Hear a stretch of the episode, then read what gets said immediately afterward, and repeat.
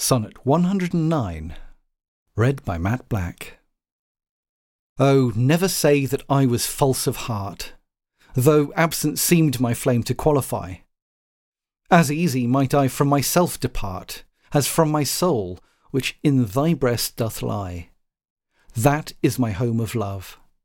If I have ranged, like him that travels, I return again, just to the time, not with the time exchanged, so that myself bring water for my stain.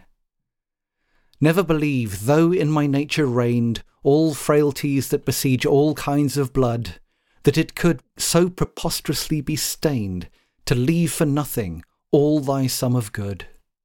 For nothing this wide universe I call, save thou, my rose.